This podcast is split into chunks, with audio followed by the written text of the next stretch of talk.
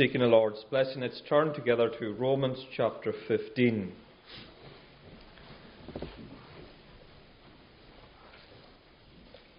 And we can read again verse 1. Romans 15 and verse 1. We who are strong have an obligation to bear with the failings of the weak and not to please ourselves.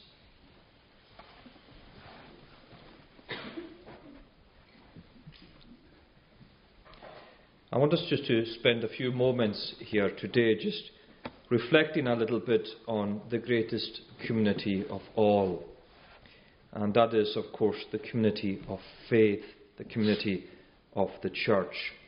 And the whole concept of community is something that is very familiar to us in terms of our own background and culture and our own geography.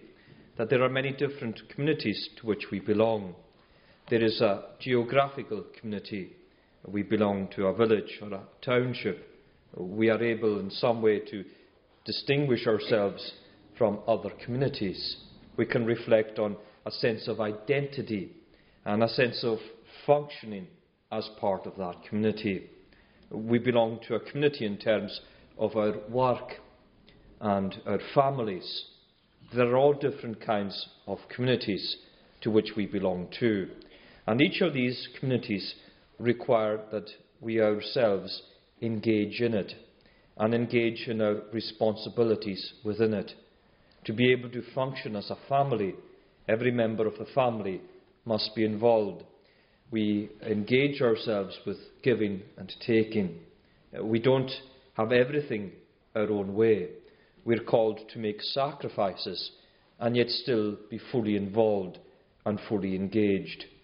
And so we're used to the whole concept of what a community is and how a, a community will function and operate. But when we come to reflect on what the church is and who the church is, and our own place and position within it, and finding our identity there, we find ourselves engaged in the greatest community in the whole world. This community is far greater than any other community we could belong to. This community doesn't belong to one geographical place, it goes beyond geographical boundaries. From the whole world, people will belong to this community. It isn't a temporary community either. Every other community we belong to is temporary. It will end in one way or another. Some communities dissolve, other communities just come to their end. Families even come to their own end. But this community belongs beyond time. It is a community that belongs in eternity too. And it's founded on the most important purpose of all. It's founded on the purpose of God. Its function is to fulfill the will of God. And this community gathers in its midst people from all over the world and from all the different ages of the world, that there are people there who gather to be part of this community. And yet it remains one community. It is universal. It is the Church of Jesus Christ. And at the heart of its purpose is its unity. It is one people, one church, and is described in the Bible as the bride of Christ. And it belongs to the Lord as one unit, one united people. And I want to suggest to you today that our whole sense of unity ought not to be something that is abstract. It's not just something that we put off and we imagine in our minds and we contemplate how this could function, or that we receive, reserve this merely for heaven, that then we will be one people. But I believe that the Bible is encouraging us to work at this and to make this real, to strive and to engage ourselves in all our, all our functions and all our work, to strive together to make this community work. That we are willing on all different spheres to make different communities work. We're willing to make our families work, regardless of how hard and difficult that may be at certain times. We want our workplace to work. We want our community to work. Our village, our township, our district, we want it to work. And so we should want our church to function and work as well. And it requires that we engage with our responsibility, that we involve ourselves, that we become active. Because the calling of this people, this community, is the greatest calling of all. It is a holy calling to be one people, to be called out by the Lord, and to seek to fulfill this mandate of unity that the Lord has given to us. It is spoken to us numerously, on numerous occasions throughout Scripture. Time and again we come to this. Time and again Paul addresses this very matter, calling us to unity. We don't have disunity because we don't have enough instruction. We do have enough instruction. There is enough information. Our disunity is not because of a lack of information, it is because of a lack of application. That we're not committing ourselves in the way that we ought to. And what does this mean to us as we gather in this weekend and as we gather today, especially to prepare ourselves to sit at the Lord's table? What does this mean when we're called by Paul elsewhere to examine ourselves before we partake? What are we doing here? What are we engaging in? Well, we're engaging in communion. It's communion. It's fellowship. And we relate very much this in an individualistic way, that we're examining ourselves and we're considering the symbolism of the bread and the wine, how this is reflecting to us of our partaking in faith of the body and the blood of Jesus. And yet, the reality is we're not sitting there alone. We're not taking the sacrament in isolation. We're not pro- publicly professing Jesus again till he comes on our own. We're doing this together. We're doing this as one people. We're in communion not just with the Lord, but with each other. We're committed in fellowship to one another. We are not in isolation. We are in communion with the Lord and with His church. And so we're called to examine all these things and to pick up even from last night how, we're considering what true greatness is. And it calls us to engage ourselves in humility and in service, not to be longing for thrones for ourselves, but to serve one another, to follow the example of our Saviour, to commit ourselves to each other, to engage and work at our relationship with the church, with the believer sitting next to us. And I think this is what Paul is calling us to do here. In Romans 15, in verse 1, we who are strong have an obligation to bear with the failings of the weak, not to please ourselves. And he speaks here of the character of this unity. He says in verse 1 that we're to bear the weak. And so here we are reminded of, of what Paul is speaking of here with regards to the weak and the strong and how this relationship has to interact. Chapter 14 reminds us of this. We read this together, how we're to be there, not causing stumbling blocks amongst each other, but that we're there to encourage one another. How the strong is to relate to the weak. And this reminds us of the responsibility that is placed on those who are spiritually mature. That their call is to be careful to those who are spiritually immature. And what uh, is at the very heart of this relationship that we have with each other is love. In verse 15 of chapter 14, if your brother is grieved by what you eat, you are no longer walking in love. Paul wants us to walk in love with each other, to have at the heart of our community and our relationship this whole issue of our love. And here, as he talks about the strong, he is telling us at the end of chapter 14 how the strong, the spiritually mature, must be willing to curtail their liberties. They have spiritual liberties. They can do certain things as they wish. And Paul returns to this, of course, in 1 Corinthians in chapter 8. And he says at the end of chapter 8, If food makes my brother stumble, I will never eat meat, lest I make my brother stumble. He is absolutely emphatic about his care for his brother. His love for his brother is far more important to him than any food that he has liberty to eat, than anything he has to eat. He is willing to curtail his liberty for the good of the weak. And Paul identifies himself here as strong. He realizes his own spiritual maturity, how he has engaged in this walk with the Lord, engaged in his prayer life and his spiritual disciplines, in all the blessings that he's received. And he says, We who are strong. And he identifies himself there with other believers. And he's saying here, we need to think about our behaviour. We need to consider how our behaviour impacts upon our brother and sister in the Lord.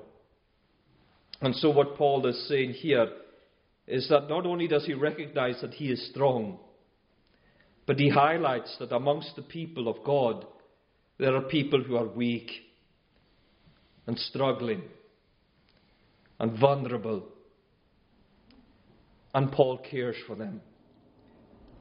And Paul loves them. And Paul is willing to accommodate them.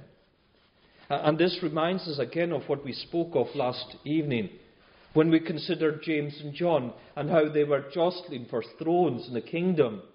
And Jesus teaches them that they have to humble themselves. That true greatness isn't about sitting on a throne, but it's about serving. And so we have to see that this is the position that the Lord is calling us to. An order that is so different to this world. It is so very different. And Paul here recognizes that those who are strong have this position that it threatens to dominate. And what he is teaching us is what the Lord has already taught us. It is not to be so with you. You are not to be like the Gentiles. You are not to be like those who lord it over others in their position of power and strength. Rather, you're called to curtail this by grace, to engage with one another, to be a different kind of community, an absolutely different kind of community that runs in a different way and functions aspiring to true greatness, to be Christ like. And what Paul reminds us here too in verse 1 is that strength brings responsibility. And Paul is reminding all those Christians who see themselves as mature, who have travelled on the road for many years, who have enjoyed many benefits in their own spiritual pilgrimage, that they have a responsibility, that God has placed a burden upon them. Paul recognizes that he's part of this. He's got a responsibility. He's called to engage himself. And he says here, we ought to bear with the failings of the weak. He calls us to bear with each other. The word bear here uh, the word to carry. We're to carry each other, or endure, or tolerate, or sustain. The community of faith is not intolerant. We carry one another. There is this whole issue of accommodation where we're seeking to engage with one another, helping the weak, helping those who are struggling, those who are discouraged, those who are finding things difficult. Uh, and Paul goes further and he says, You're to bear with their failings. With their failings. Their errors, their faults, their prejudices. In verse 13 of chapter 14, Paul says, Let's not pass judgment any longer. Let's decide not to put a stumbling block or a hindrance. Let's not pass judgment any longer. Let's stop doing this. Looking down on others and being critical of them. Rather, Paul says in verse 1 of chapter 15, let's bear with their failings. Let's commit ourselves to endure with their errors. Let's not give up on each other. And let's not give up on those whose faith is weak and tried and struggling. And in verse 2, he goes on to say, Let us please his neighbour for good. Let's please others. Let's go further. Let's just not tolerate one another. Let's not just put up with each other's prejudices and faults. Let's go further. Let's engage as a real community. Let's be deliberately concerned. Let's put others first before ourselves. And Paul is once again putting his finger on the very issue which Jesus is teaching us the call to humility, the call to service, the call to be here and function as the community of faith, to be different to the world. The carnal mind thinks of me first. The carnal mind, the worldly mindset, is selfish. And this has invaded in, even into the very sphere of this community of faith. Even the church has been infected by this worldly thinking. Me first. We live in an individualistic age where people strive for what is good for them, regardless of how it affects others, even damaging and hurting their own families and their own people. Me first. But this is the danger of worldliness in the church in our minds and in our thinking and in our attitudes. What the Lord is calling us to is to forget self, to forget about the thrones, to forget about having the desire of James and John, to be promoted over other people, to forget about thinking the way the world thinks, but to have a spiritual mind, to be disciples to follow Jesus, to deny self, to leave your comfort zone, to see how you can please your neighbour. You remember in the parable of the Good Samaritan how others crossed the other side of the road to avoid the man who had been robbed and left in that situation. And the Good Samaritan comes and he meets that man in his point of need. He was the good neighbour. He crossed the road to meet the need of the person who was there, weak and struggling. And that's what the Lord is calling us to do to leave our comfort zone, to deny ourselves. We fail to do and discharge many of our responsibilities because we're unwilling to accommodate and unwilling to leave our own comfort zone, unwilling to cross the road to meet the need of our neighbour, to help him. And what we're called to do is to see what's really important and to see for ourselves that as a people and as a church, the Lord is calling us to something greater, to follow Him and to engage with one another. And it requires the right attitude that each of us please his neighbour. And he goes on to say, to build him up. And, and this is very simple what Paul is saying here. He's calling us to be constructive, to engage in this way. And, and you know, of course, what the construction industry is about. It's about building things up to give buildings to people. And this is what we're called to do to build up, to provide something that is substantial, to serve one another in this way, what is good for building that person up, so they'll no longer be weak, but that they'll be strong. That we're engaging in our relationships in this way. And what we see here is how we ourselves are challenged once again by the Lord because our desire is to build our own place first, to build our own home, to build our own, uh, fulfill our own ambitions, build our own career, build ourselves up. And the Lord here is calling us to build others up, to do this for each other, to prefer one another, to engage in this way. And the reality is that it's easier to tear down. It's easier to hurt people. It's easier to be involved in this way in our behaviour that does what is not constructive at all, but to demolish other people. And sometimes you learn that sometimes demolition is easy. It's far easier than construction. But in certain situations, demolition takes a lot of work and a lot of planning and engaging in that way. And so itself is, can be complicated too. And yet we can be like that too. We can deliberately tear people down by the way that we gossip and exclude and ignore. And all the time hurting people, tearing them down. What Paul is calling us to be is to be the community of grace. That we say that something has happened in our lives that's changed us. That we've had an experience that we were living in darkness, that we were dead, and now we're made alive. This experience has changed everything in us. It's changed the way we live, the way we think, what we live for.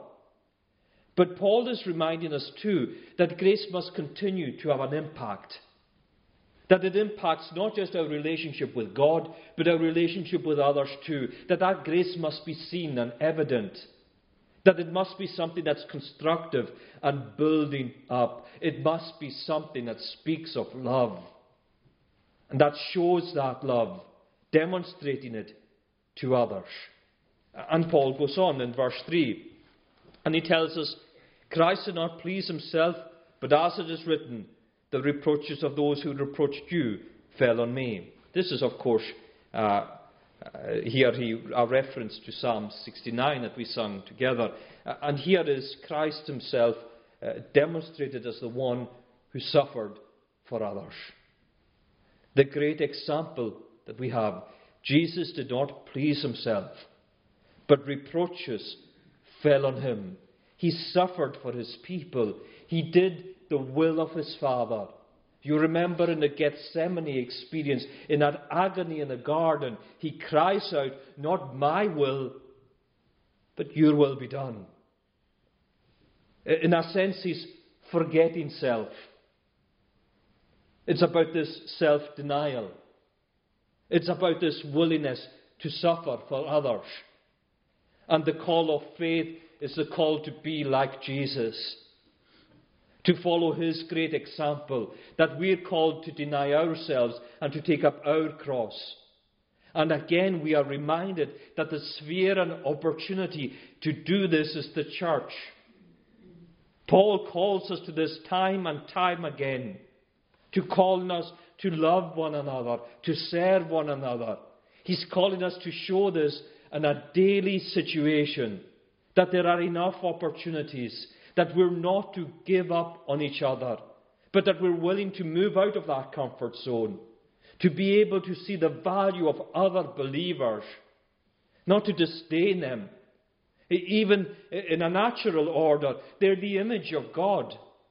But more than that, as they come into the church, as they too come to faith, what are they? How does Jesus view that believer? What he sees is his bride. He loves her. Our task then is not to tear each other down without gossiping and our ignoring and excluding one another. Rather, we're to see what Jesus sees. One whom he loves so greatly, he died for her. He died for that person. And we're called to engage and to realize the great opportunities that the Lord is giving to us. In verse 15 of chapter 14, by what you eat, do not destroy the one for whom Jesus died. Stop destroying the one for whom Jesus died. This is not what we're called to live for. We're called to serve each other. We're called to be like Jesus. We're called to welcome one another. Engaging with one another. He says this in verse 7 Therefore, welcome one another as Christ welcomed you. And this is the sobering reality. He welcomed you. You're talking about weakness. You're talking about bearing with failings. You're talking about building up. This is what Christ has done for you. He put up with your errors and your prejudices and your weaknesses and your sins and all that we did wrong, all our anger and all our emptiness. And yet He welcomed us. He welcomed us. He is the one who served us, who did what pleased us, built us up. He is the one who bore weaknesses and still does. And so, what Paul is saying to us in verse 7 welcome one another as Christ welcomed you. He's saying, You have the mind of Christ. In Philippians, he teaches them there that this is humility to serve one another, to take the lowest place, to take this Christ like attitude, to treat other people as Jesus treated you and treats you. You say that you've received grace, then show it. Make that grace visible. And in many ways, that's what we do as we come together at the sacrament. We make something public and visible. And what is it? It's grace. And that grace needs to be seen daily, not just once every six months. It needs to be shown daily and demonstrated constantly amongst the people of God. For He has a purpose for our unity. The purpose is part of His own ordained plan. The divinely ordained plan in verse 6 that together you may with one voice glorify the God and Father of our Lord Jesus Christ. Paul is calling us to engage us uh, in our position as part of the heavenly chorus, to be a community of praise, to have tongues and hearts that are united together in the praise of God the Father and our Lord Jesus Christ, the glory of God. This is what He's calling us to be. And our praise unites with the praise of the whole church. The whole church. The church here in this world and the heavenly chorus too, that we're to engage ourselves in our worship with one another, that we will have one voice, that we will have this great unity, that we will realize that there is this relationship that exists between our worship and our behaviour. Jesus teaches us this, of course, in the Sermon on the Mount. Matthew chapter 5, verse 24. Sorry, verse 23 and 24. If you are uh, offering your gift at the altar, that's worship. Therefore, remember that your brother has something against you. Leave your gift before the altar and go. First be reconciled, your brother, then come and offer your gift. He says there is your own worship has itself been compromised by the fact that there is a problem that has not been dealt with, that you fail to forgive and so your own worship and your own sacrifice is itself redundant. And it necessitates that you engage in this relationship, that you restore unity, that you damage what is broken in relationship, in community, in your worship and your witness. Because God's purpose in our unity is that it will be seen that it was said of the church long ago by the world that looked at them. Oh, how they love one another. How they love one another. When we go through the book of Acts, we see at the beginning of the book of Acts the sacrifices that are being made. They're selling their land and all that they have in order to ensure that everybody's need is met. How they loved one another. And this is what the world saw a people who loved one another, And the church grew and multiplied. And people were drawn because they went around this world and they found nowhere where there was genuine, real love, except when they looked at the church.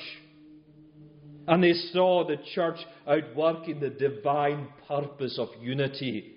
And they looked and they reflected at the witness of the church and they said how they love one another. They saw, they saw there the greatness to which God called them to, the attitude that they had for each other, this different mindset, this different view, this different order, this different attitude, and they would say how they love one another.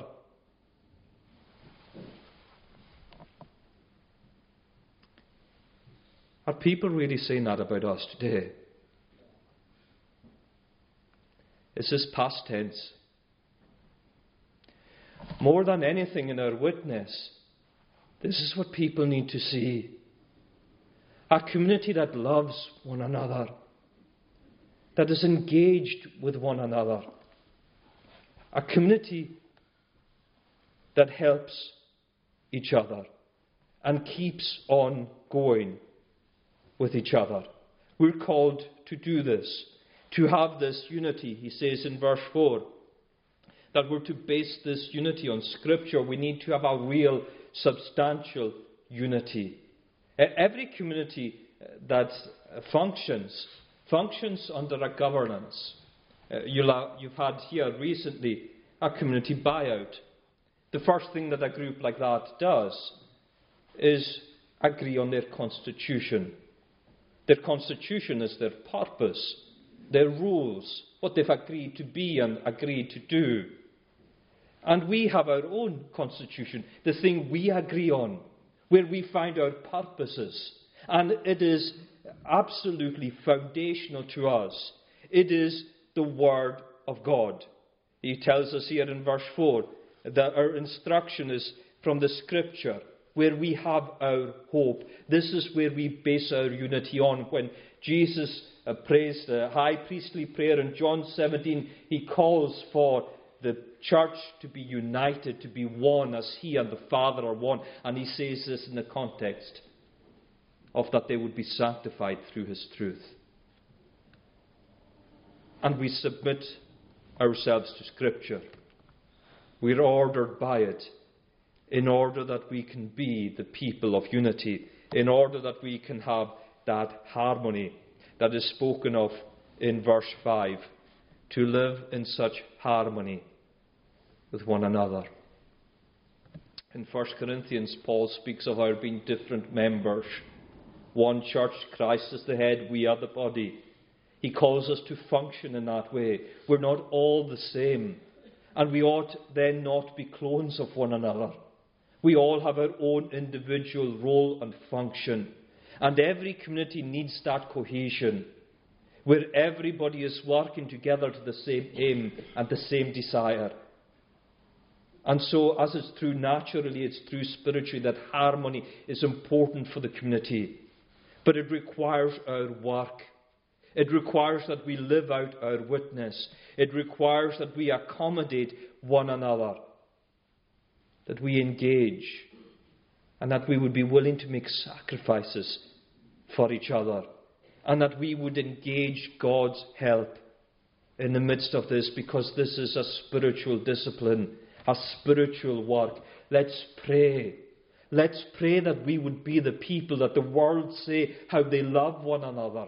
Let's pray that this community would be the community where we have that harmony Let's pray that the Lord will protect it, keep the evil one from us. Let's pray and seek God's encouragement in all of this, for we need His encouragement. In verse 5, the God of endurance and encouragement, we have to endure, to, to again persevere with each other, to bear with one another, to be willing to deal with the difficult frustrations and tension points that will occur with the failings of others,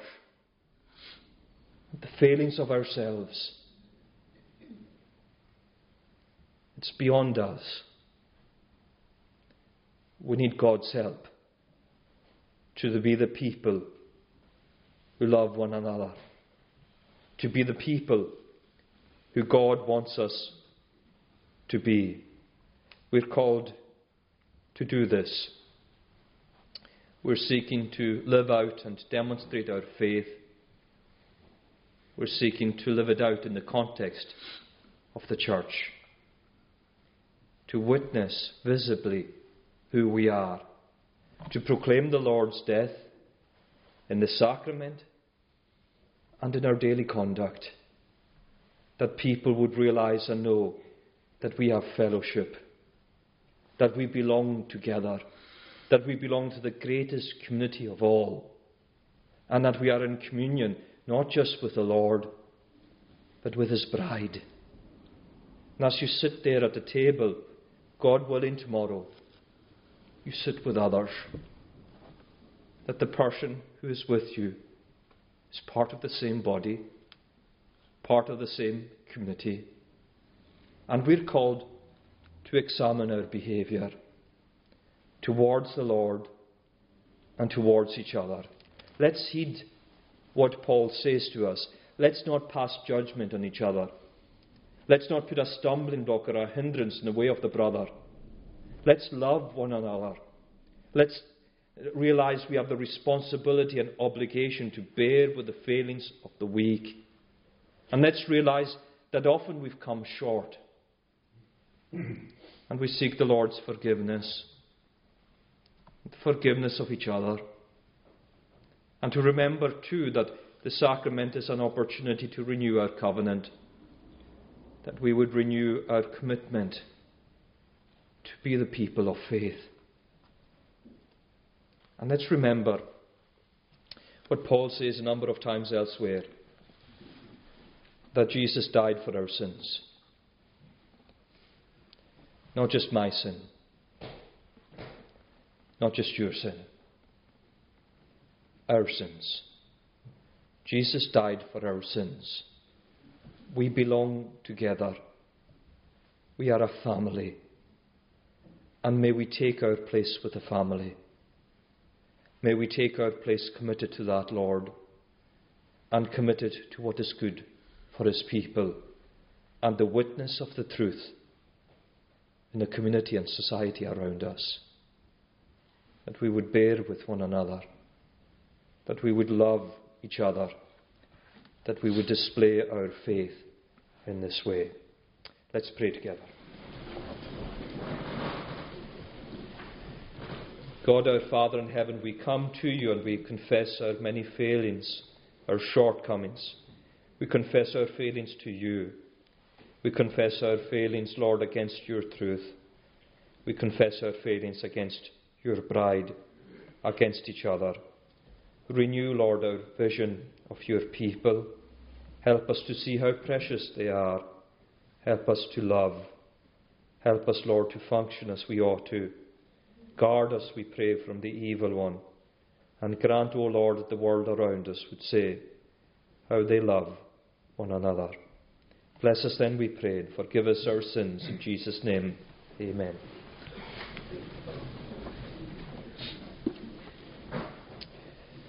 Let's sing then Psalm 133 on page 424.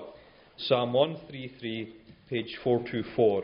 Behold, how good a thing it is and how becoming well, together such as brethren are in unity to dwell, like precious ointment on the head, that down the beard did flow, even Aaron's beard into the skirts did of his garments go. As Hermon's dew, the dew that doth on Sion hills descend, for there the blessing God commands, life that shall never end. Let's stand and sing praise to God.